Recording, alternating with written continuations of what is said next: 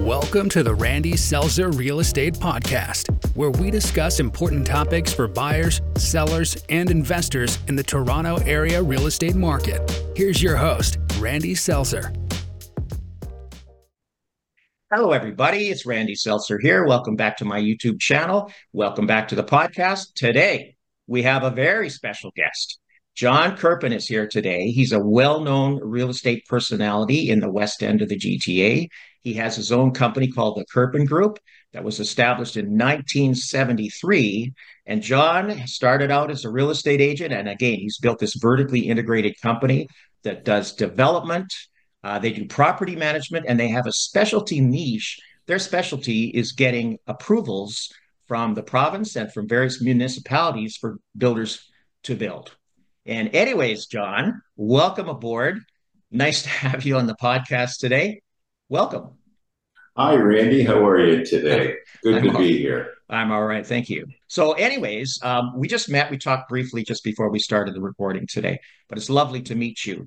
And uh, your assistant, uh, Billy, had sent some questions around that we we agreed that we're going to talk about today. We could talk for hours. I know you and I, I definitely think we could talk for hours. But um, I thought, well, first of all, give us a little background about the Krpan Group, just a little bit, bit about what you guys do today. I know you're headquartered in Burlington, Ontario. Right. What we do today, we concentrate on the Western GTHA. Um, it used to be Mississauga, Oakville, Burlington, Hamilton, and not so much Mississauga now. It becomes Oakville, Burlington, and Hamilton. And we're integrated. We started out as a greenfield developer and we still are. That is the core of our business. But um, throughout the course of time, we've uh, expanded into retail, uh, smaller shopping centers, larger regional centers.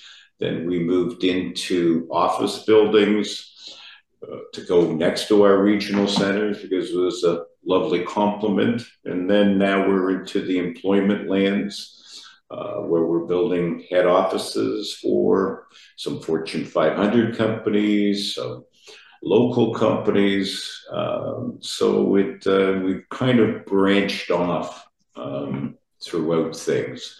Then we've also dabbled in uh, mid-rise, high-rise on the residential front, but we always come back to our low-rise greenfield type of development. And that's uh, that's what we uh, are good at. We'll put it this way. Or my staff is more so than I am. I'll tell you, they run well, the show these days. Uh, I was reading your bio, and it said in there that you guys have, have been involved with building oh, about five thousand plus residential homes in the Western GTA. That's that's incredible. That's an uh, an incredible amount of houses, big time. Five thousand.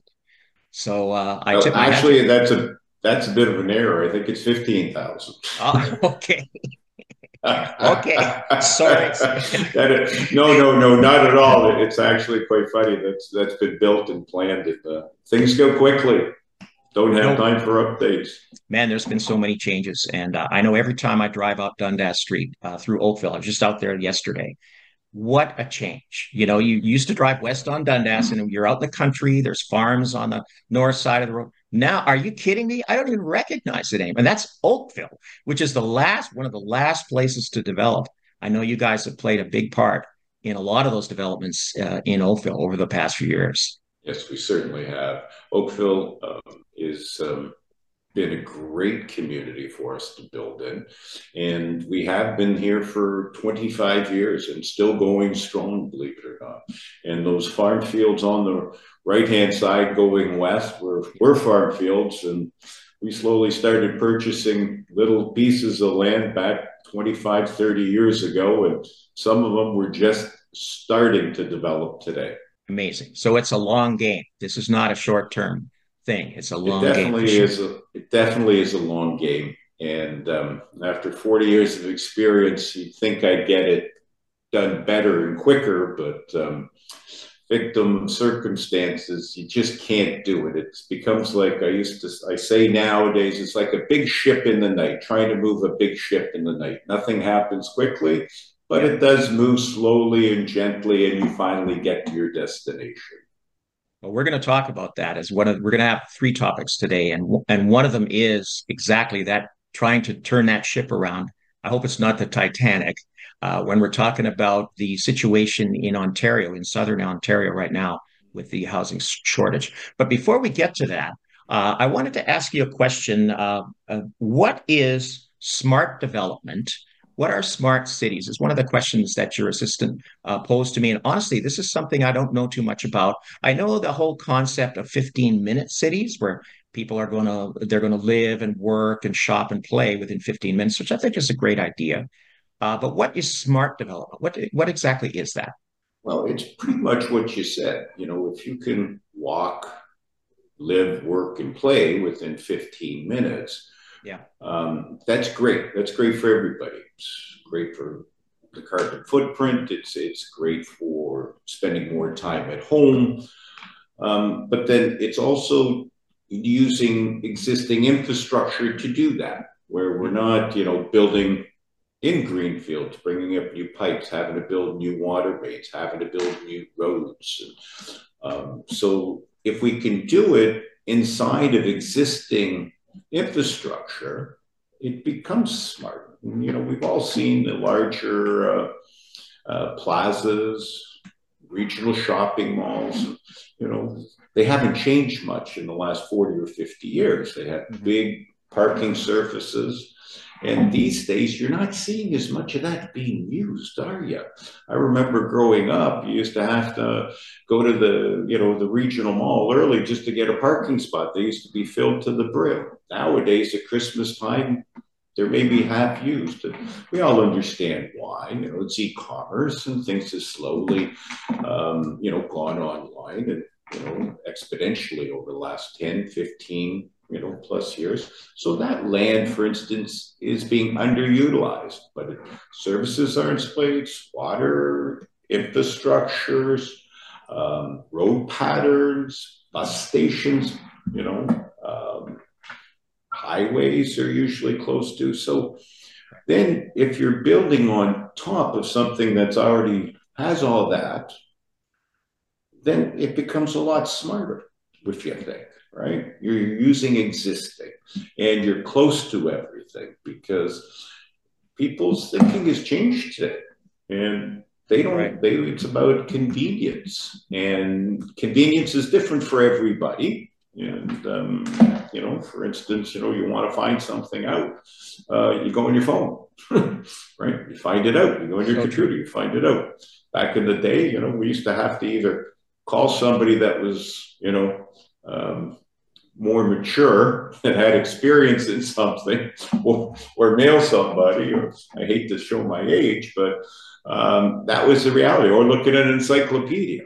People today are about instant gratification. That means going to get your coffee quicker going getting to the highway quicker getting up to your home quicker so shopping. So if we can use existing infrastructure it helps the environment helps the community and it's what people are starting to look at, not starting. People are looking for today, the vast majority. Not everybody, but we're dealing with the majority. Yeah, I, I think you're right on. I really do.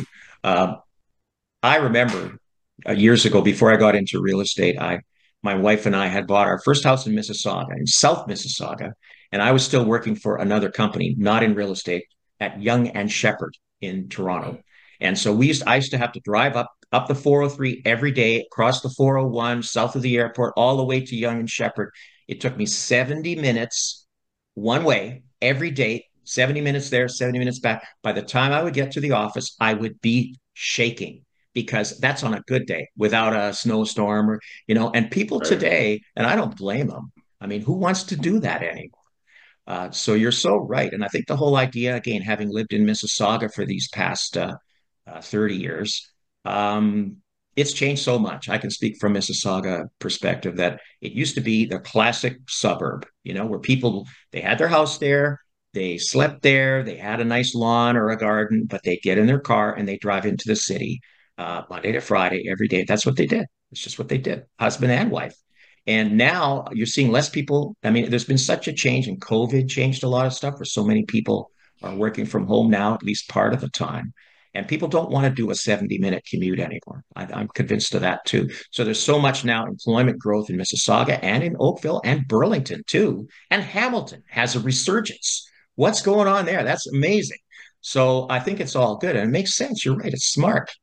Um, I sometimes worry about the existing infrastructure when I see in the city of Mississauga, they've been turning down some development proposals because they're saying we don't have enough sewers and water mains. But so I guess that's something that needs to be addressed before uh, before they can proceed with that. But that's okay. So that's a smart city. That's a smart city or the 15 minute city, uh, smart development where you're taking advantage of existing infrastructure, cutting down on the carbon footprint, cutting down on the commuting and all the other stuff that goes with that. Makes a lot of sense. Really does. So you guys are today's, on the forefront. Today's society, people won't commute 70 minutes. It's just unheard of. I don't blame them. I really don't. And well, if I can digress a bit, and I tend to run off a lot, I'll, I'll ramble on. So you just tell me to shut up when it's time. But I believe it's your show. well, I know, but seriously, I do. Um, I believe that that public transit. Uh, I and I'm not a political person. We're not going to get into po- politics here, but I believe the current provincial government is doing a lot of good things in terms of uh, public transit infrastructure. They're actually doing something, whether it's a new subway line in Toronto, the LRT in Mississauga, or, or planned one in, in Hamilton, uh, whereas nothing had really been done for about 30 years. Like they just let stuff sit. And now they're finally starting to catch up because, in my view, and again, I'm just Joe Citizen, uh, that's kind of the backbone. If you want to get people out of their cars, you got to have either a subway or some kind of fast rail that's going to get you to where you want to go. So I hope they can expand on that. Well, I think they've done an amazing job, this government. And I'm not being politically driven yep, one I agree. or the other. Totally. But I deal with this on a day to day basis. And right. what I've seen this government do yep. um, has been 10 times more than the government in the last 15 years combined in bringing transportation options to the table. And what I've noticed is this one goes ahead and does it doesn't yes. talk about it. And you know that that's a problem with a lot of uh, bureaucracy today, which we deal with. There is a lot of conversations. There's a lot of committees, but no action. And actions speak louder than words. And I have a lot of examples over my decades of experience of non-action by you know municipality, regions, provinces. Yeah. So it's uh, refreshing. Okay. And if they're going to skin their knees and not do it right, at least they're trying, and then reposition and learn from your mistake rather than not do anything. I think, and there, there's a lot of stuff going on with these. What do they call them? MZOs, these ministerial mm-hmm. zoning mm-hmm. things, where some of the municipalities are freaking out uh, because uh, Mr. Ford has decreed that you know you can have high-rise buildings at a transit hub, which makes perfect sense. That's where they should be. And but tell that to the good people in Port Credit. Oh my God, you're going to have World War III. So I can see that there's going to be some pushback on it, but I, I agree with you. I think it's great. I really do. Well, you know what I've had, we call them NIMBYs, right? Not in my backyard. Yep. And um, I've contended with that every day of my career. But it's funny what I've noticed over the course of time. Yeah. people that are our biggest opponents will say, on right. anything we do, whether it's a greenfield or whether it's a high rise or a mid rise or a plaza that we do. Or, um, they uh, they give you resistance, but what I've noticed, the same people come and buy the minute you open. when you have your sales office going up and they're one of the first people because guess what they're the most educated and they understand finally what you're actually doing and rather than a knee-jerk reaction saying, "Oh, I'm building this condo tower or I'm building this, you know, community or subdivision or whatever," and it's knee-jerk to say, "No, not in my backyard." But when they sit down with us and finally listen and understand, maybe it's not for them today, but why should you stop your neighbor who is um, been there for 40 years and now has a little hard time managing steps and whatever moving into you know a condo where it's one floor, which is better for them. And so, you know what? When you educate people and understand, and they finally understand what you're actually doing, we're building to what the need, we're developing and building to what the need of the market is. It may not be for an individual. I can't build for one individual when we're building communities. But when we get a chance to explain to people that this is what we're doing, and you may need this at some point in time, or your neighbor may, or your son or your daughter, yep. you know, you may want them a little closer, and this may be the most attainable uh, type of housing in the neighborhood. Um, you know, so it's about educating, you know, those people that are complaining uh, sometimes, well, and then I, they come around. I can only imagine the journey that you must go on when you get a new project and you have to get zoning approval, you have to get all the servicing in, you have to get uh, you know if it's let's say it's a condo high rise condo you have to sell pre-sell those units then you have to deal with construction issues you finally get occupancy then you got to get it rest i mean that's i can't even imagine especially in a residential neighborhood and you want to put a 40 story condo down at the corner i can't even imagine the hoops that you must you guys must have to jump through to get permission and then to actually make it happen that's that's remarkable it really is yeah, I, I have to hand it. Uh, I have the best staff in the province, well, my humble opinion, probably in the country. They do an amazing job well, um, getting through those, uh, getting through that process because it's that forever changing. And mm-hmm. what's good in one municipality is not necessarily, you know, govern you in the next municipality. And you have a lot of things to contend with. But that's uh, that's our chosen profession, and uh, we do enjoy it. There becomes a self, uh, there becomes a a feeling of accomplishment when I do finally drive down uh, into Mississauga, Oakville, Burlington, and Hamilton, and I saw those green fields now, and you know, I I say about one of our communities we completed in Alton Village in Burlington, and um, I was really against actually having this uh, bowl where skateboarders and rollerbladers could go in. And I'm thinking, oh, this is never going to get used. What a waste yeah. of acreage. I'm thinking in the back of my mind, it's part of a community uh, park. And I'm thinking, okay, well, it's never going to get used. And they wanted to put it on a prominent corner. Guess what? That is the most used and vibrant corner. And I was completely wrong. And I'm glad I am because it refreshes me to say, my, I don't know everything. I'm glad they didn't listen to me put this because well, it's such a refreshing change because it's a gathering place not only for the skateboarders and and uh, the rollerbladers and everything, but for the families to watch them and you know with the park beside it, the splash pad. So yeah, it, I, I get that self satisfaction and enjoyment that we've made a little bit of difference at, at least where people live and socialize. And you see smiles on their faces, and that kind of makes it all worthwhile.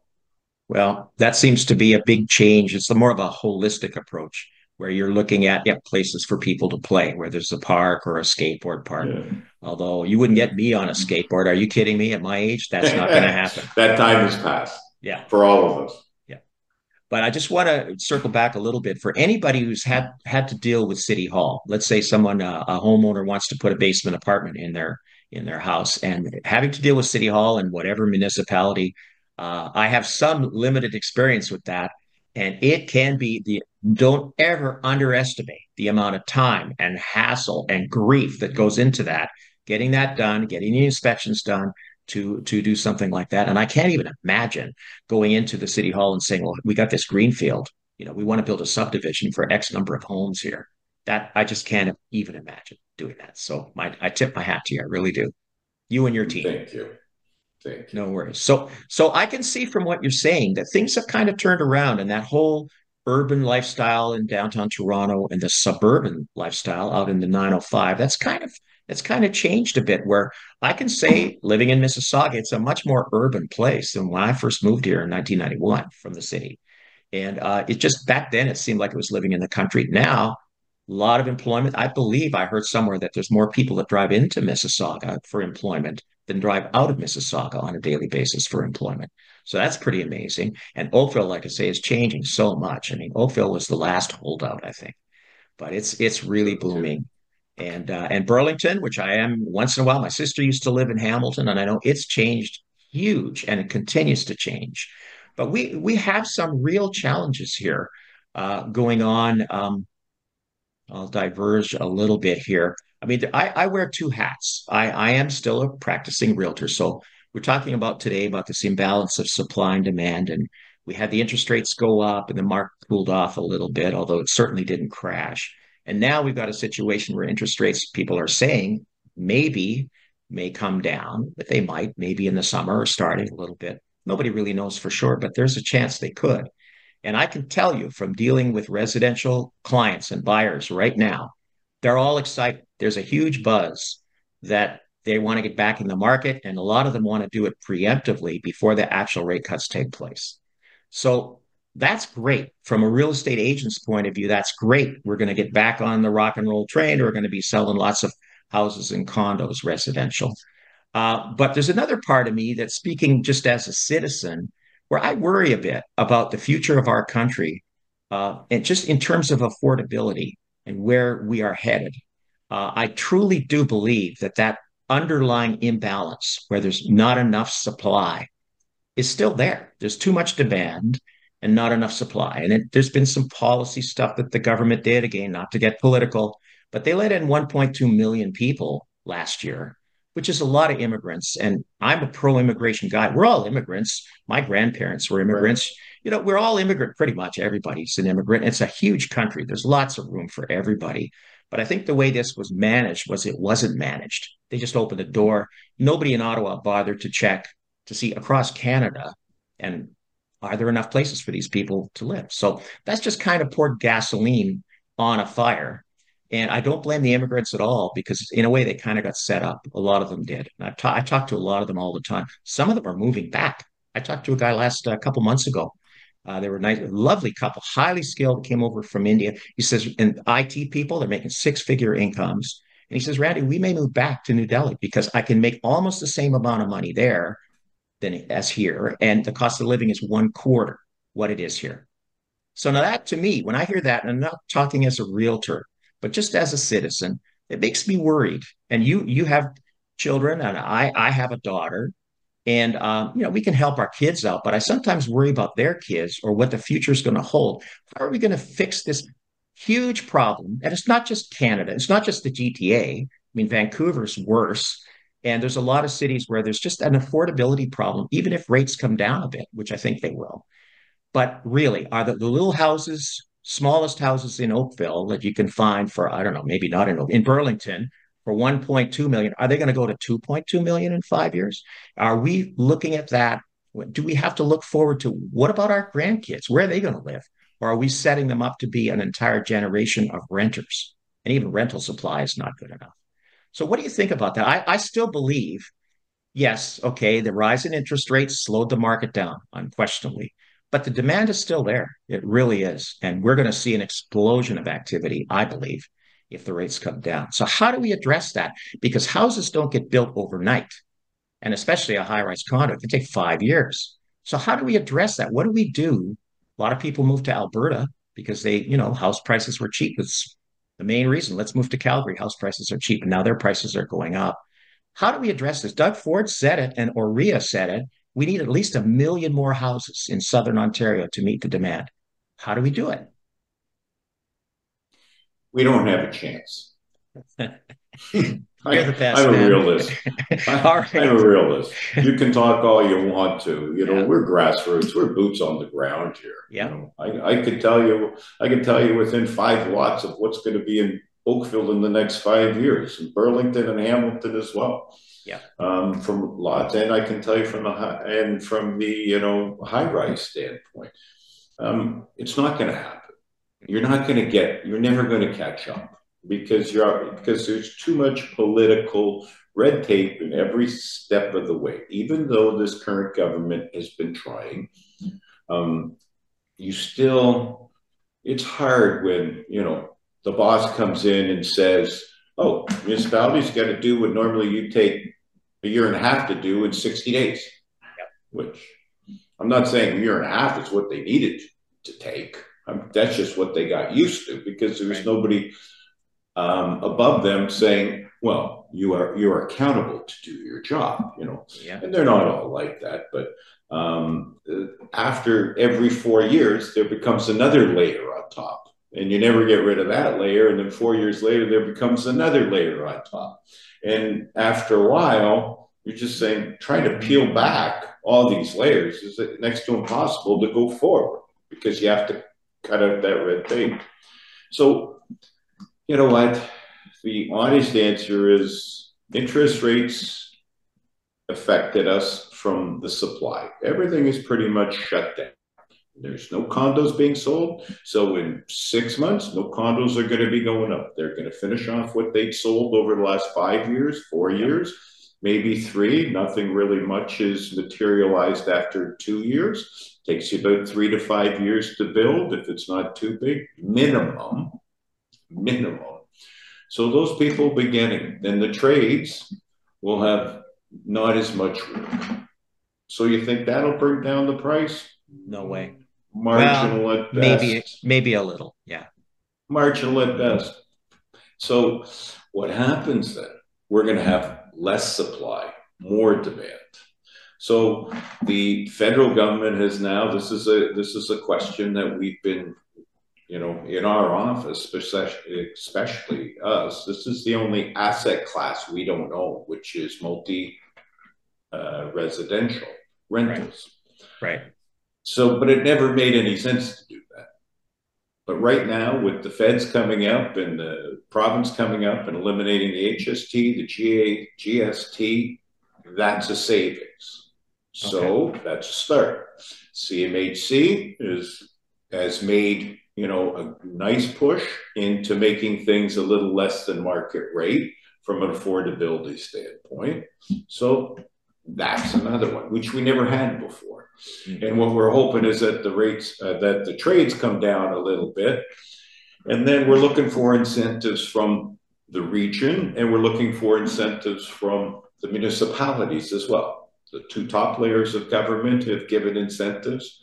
We really haven't gotten any useful incentives from municipalities and regions, and we're in conversations with them now having all four levels of government until you're all on the same page, not fighting each other, and all going for the same, uh, going in the same direction.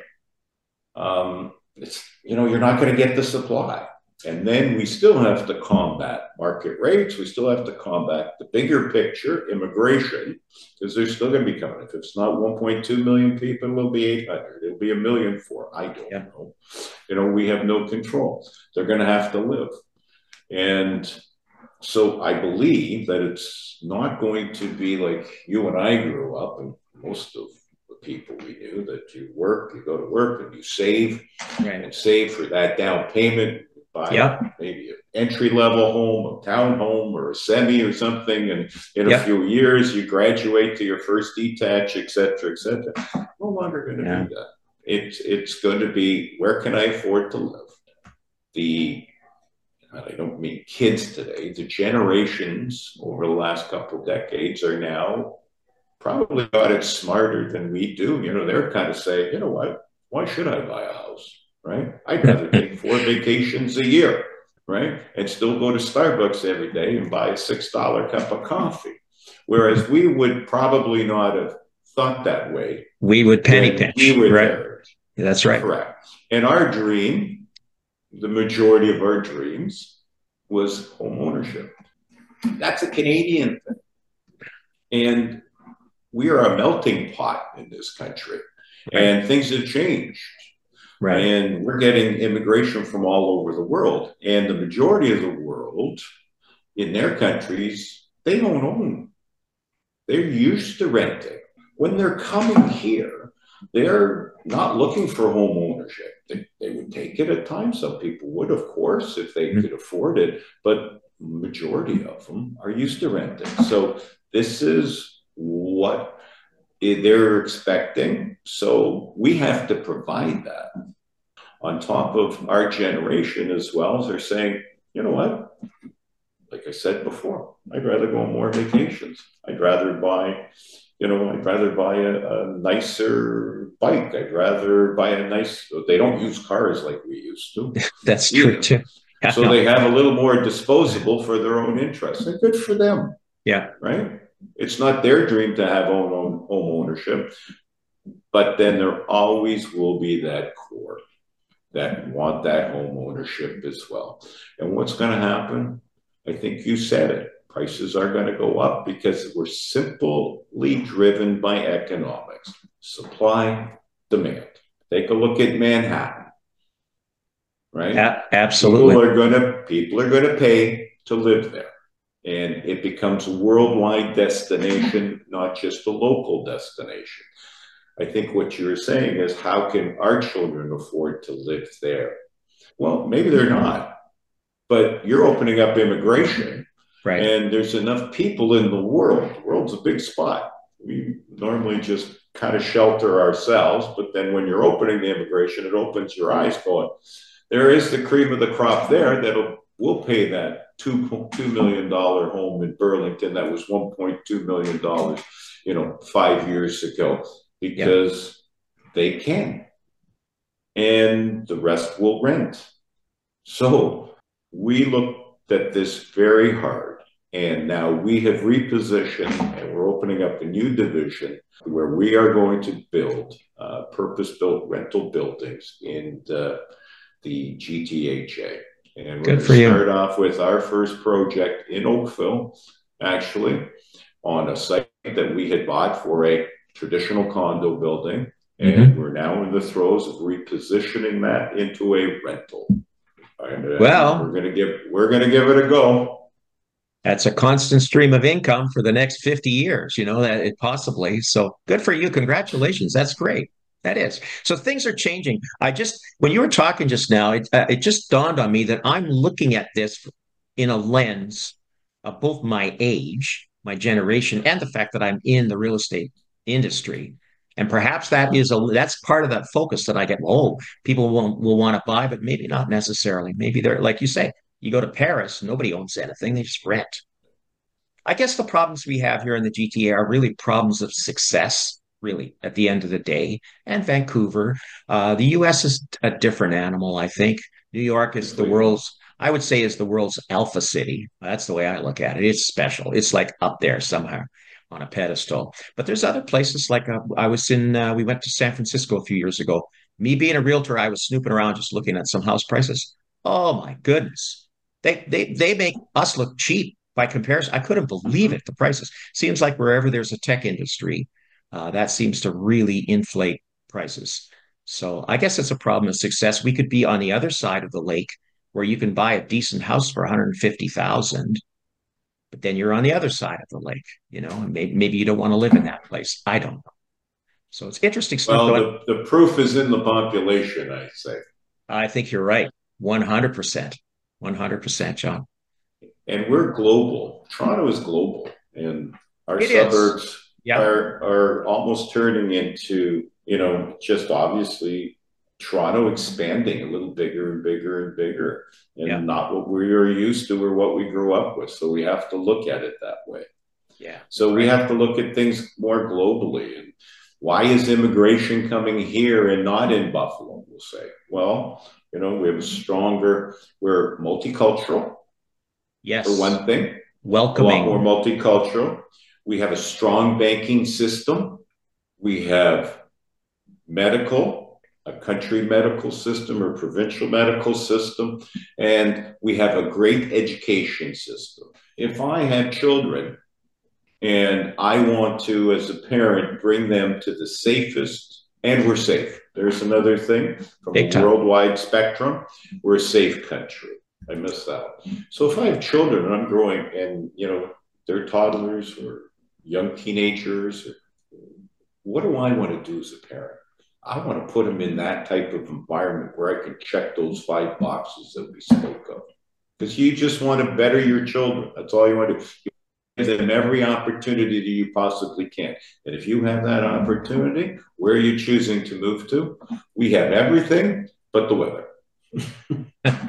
and this year it hasn't been too bad, but you're, you're oh, right. great. yeah, I I think you're right that it, they definitely don't move here for the the weather. But I'm working with a, a couple uh, just right now in Oakville uh, who've come up here from New Jersey, uh, and they um, they're originally from another country, but they they lived in New Jersey for a while and they want to come to Canada. They got their immigration, and it's because of their two kids. They have two kids. They want them to grow up here, not in the U.S. Right. Nothing against the good people of the USA. No, but, uh, not at all. it's a different place altogether. So that's so interesting, John, to get your perspective on that. And it's interesting to see that. Uh, I mean, we all kind of feel that there's lots of change taking place. Definitely, COVID changed so much. Oh, let's digress just for a couple of minutes about the office market because you hear a lot of talk right now, and I'm not a commercial agent, I'm not an expert on commercial real estate, but there's a lot of doom and gloom, people talking about the office market. Uh, I happen to believe that that is going to go away and that the office market will come back. And again, I'm not an expert, it's just sort of an observer. I believe that uh, people working from home is great. Now they seem to have come to, the point where they got to go into the office two or three days a week, which is better.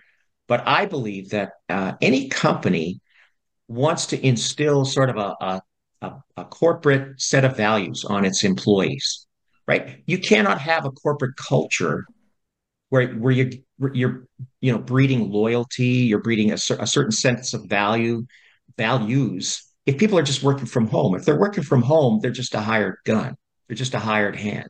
And I think that eventually corporations are going to understand that they want to have their people in a central location where they can grow that culture and keep an eye on their employees. I think that's going to come back. And I'm going to make a wild prediction here, which nobody better hold me to. I think the office market is going to come roaring back in about in Toronto in about five years. That's what I think.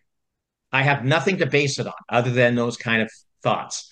But no, no data, there's no data points at all. But you talk to some of these commercial guys, it's oh, it's doom and gloom, you know, the, the office market's dead. I think it's going to turn around. I really do. What do you think of that? Or am I just crazy? It could be. No, we're in the office market and we do have our ear, you know, to the to the market. Um, I, I'm going to give you my personal opinion. Um, okay. Basically, you're not going to change things around, and I'll tell you why.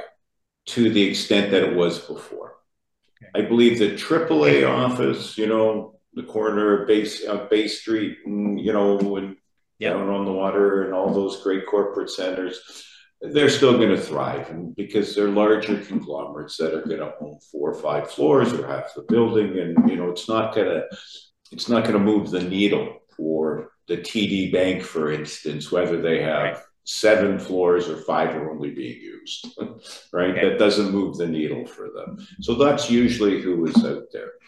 But also from our bankers for instance during covid Mm-hmm. Um, he made a very interesting, you know, he was a hierarchy, a vice president at uh, one of the top banks. And I said, uh, How are things going? He goes, Business is fine, just can't find staff. And I'm going, Quality staff. Right. And I'm going, Oh, okay. And I'm going, you know, I'm old school as well. And I said, Well, I said, Don't people want to go back to work?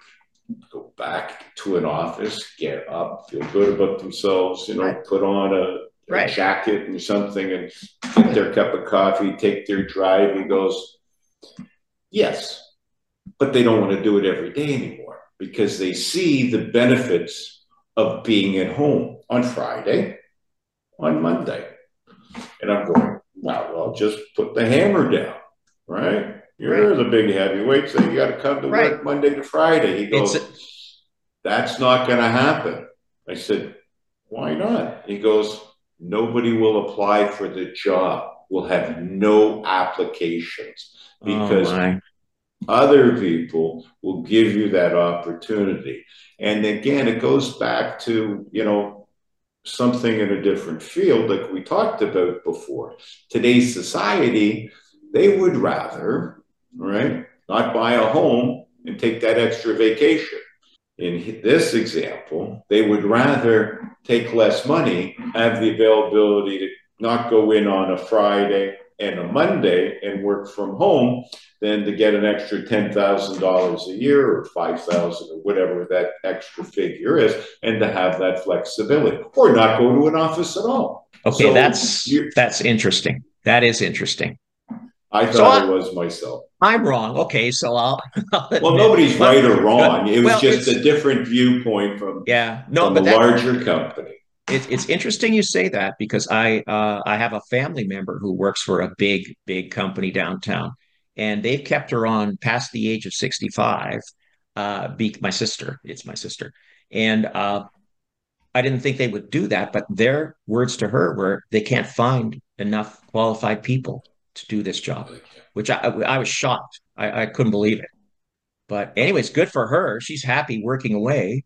And uh, but so I guess that does exist, you know, that there is a, a labor shortage. Okay, so there's a labor shortage. There's a housing shortage. What what is mm-hmm. going on? Interesting questions. But I salute you, my friend. I do for what you're doing out in Oakville and Burlington and Hamilton and Mississauga uh, with this whole concept of, of sort of uh, sustainable cities, smart cities, 15 minute cities, whatever you want to call them, where people can, their, their teenager can go out skateboarding on, on the corner and uh, they can work in the city and they can live in the city, shop in the city. That's got to be the future.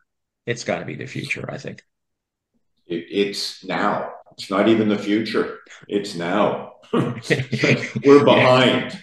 We're, we're actually behind. Okay. So we have a community we're doing and we're repositioning right now where we have um, uh, 400 acres in uh, Old Town of Waterdown, which is now classified oh, yeah. as Hamilton, where we've made a suburban 400 acres into an urban. And we've done it kind of backwards. So we originally bought that that land to do a power center. You know, remember 15, 20 years ago, traditional yeah. power center, you put the Walmarts and the Zellers and the Ronas and the Home Depots up and and so they get absorbed in these large parking fields. Well, it took so long and it ended up that, you know, e-commerce started to come in and, you know, starting to make waves. So there was, we had additional surplus of lands we filled up 700,000 square feet of Walmarts, the Ronas, right. the banks, and, and all of that. But slowly, um, you know, the Zellers left of the world, right? Targets came in, they left, the Sears left. Home Depot isn't expanding in this country. Lowe's left, right? So it became saturated, you know, it became recent so we're sitting there with that additional acreage that we had planned because it took us 10 years to get through the planning process. And the market had shrunk, but the planning process says, okay, fine, go ahead. Well, there weren't the tenants for it. Now, what we thought, we tried a few other things, nothing was working. So we thought, okay, What's now what, what's happening nowadays around shopping centers? Housing. Right. So then it's now taken us about six years, maybe seven, time goes quickly, to reposition that into housing. Wow. Attainable housing, volume of housing, low mid-rise, high-rise housing. Wow. What else? What else would go in a parking lot of a power right. center when you think right. about it? intersected right. by two major highways. So that's what we've done. And we just finally, after six, seven years of painstakingly negotiating and going through the process and having COVID for two and a half years where nobody was at City Hall, or I don't think they're all, I don't think they're back anyways. Um, no accountability, in my humble opinion. Um, trying to get somebody to listen, trying to move the file from one desk to the other. You know, that threw us behind the eight ball. But lo and behold, this past fall, we were now approved to build our little city of 4,000 plus units. That's amazing. And we're positioning that right in the middle of our power center. We also had an additional 100 and some odd acres to build a business park that we brought employment over the last four years, five years there. Okay. Which is increase the hub. And then now, what do you want in a smart city? Or what do you want in a what do you want in a complete city? Well, you want to live, work, shop, and play. So what do we have? We have now 700,000 square feet of retail and service uses. Perfect. 3,000 jobs we brought in with a million square feet of employment. In Waterdown. In in Waterdown. In Waterdown. Wow. Yes, in Waterdown. And we brought in the infrastructure for the roads and the bridges and the hydros and the stormwater management ponds. And we built the trail system and the park system all in advance. Now that's all in and established.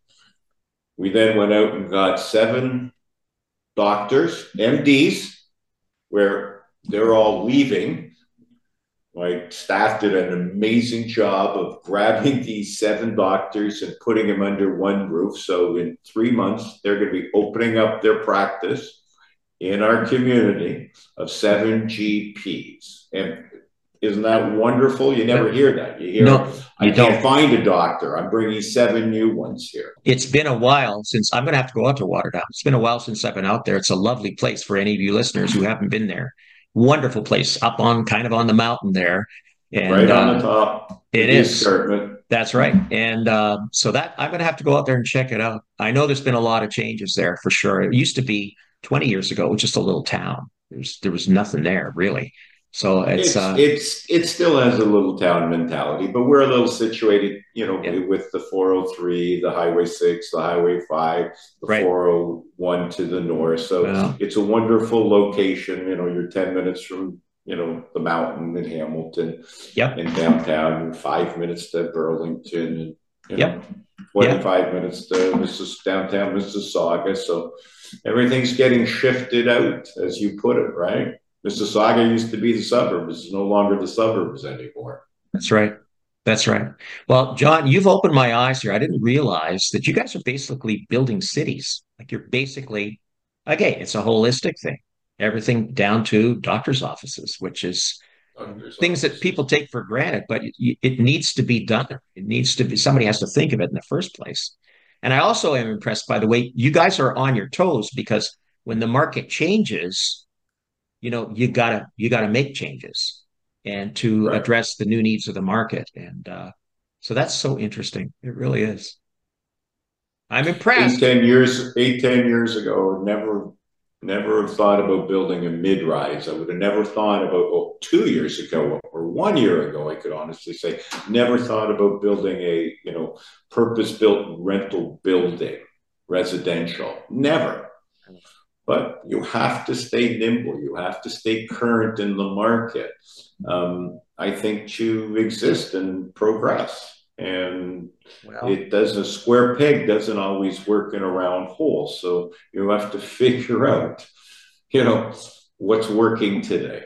Well, that's so good, man. It's so nice to talk to you. It really was a pleasure you know um, and uh, we should do this again anytime anytime uh, if you don't mind me rambling on half the time but it's interesting interested to hear what you guys are up to it's very impressive and we just scratched the surface i know we just scratched the surface there's a lot of other stuff that you're that you're involved with but thank you so much for being on the podcast today. It was a real pleasure to talk to you. Oh, my pleasure. If I can help in any way, please don't hesitate. Ah, be careful what you promise. Be careful what you promise. uh, Randy, it was a pleasure. Okay. Nice to meet you, sir. And we'll talk again soon. Take care. All right. Bye. Bye Thank you for listening to another episode of the Randy Selzer Real Estate Podcast. Follow us on Podbean, Apple Podcasts, Spotify, and Stitcher. And check out our main website at randyselzer.com for much more valuable info on the Canadian real estate scene.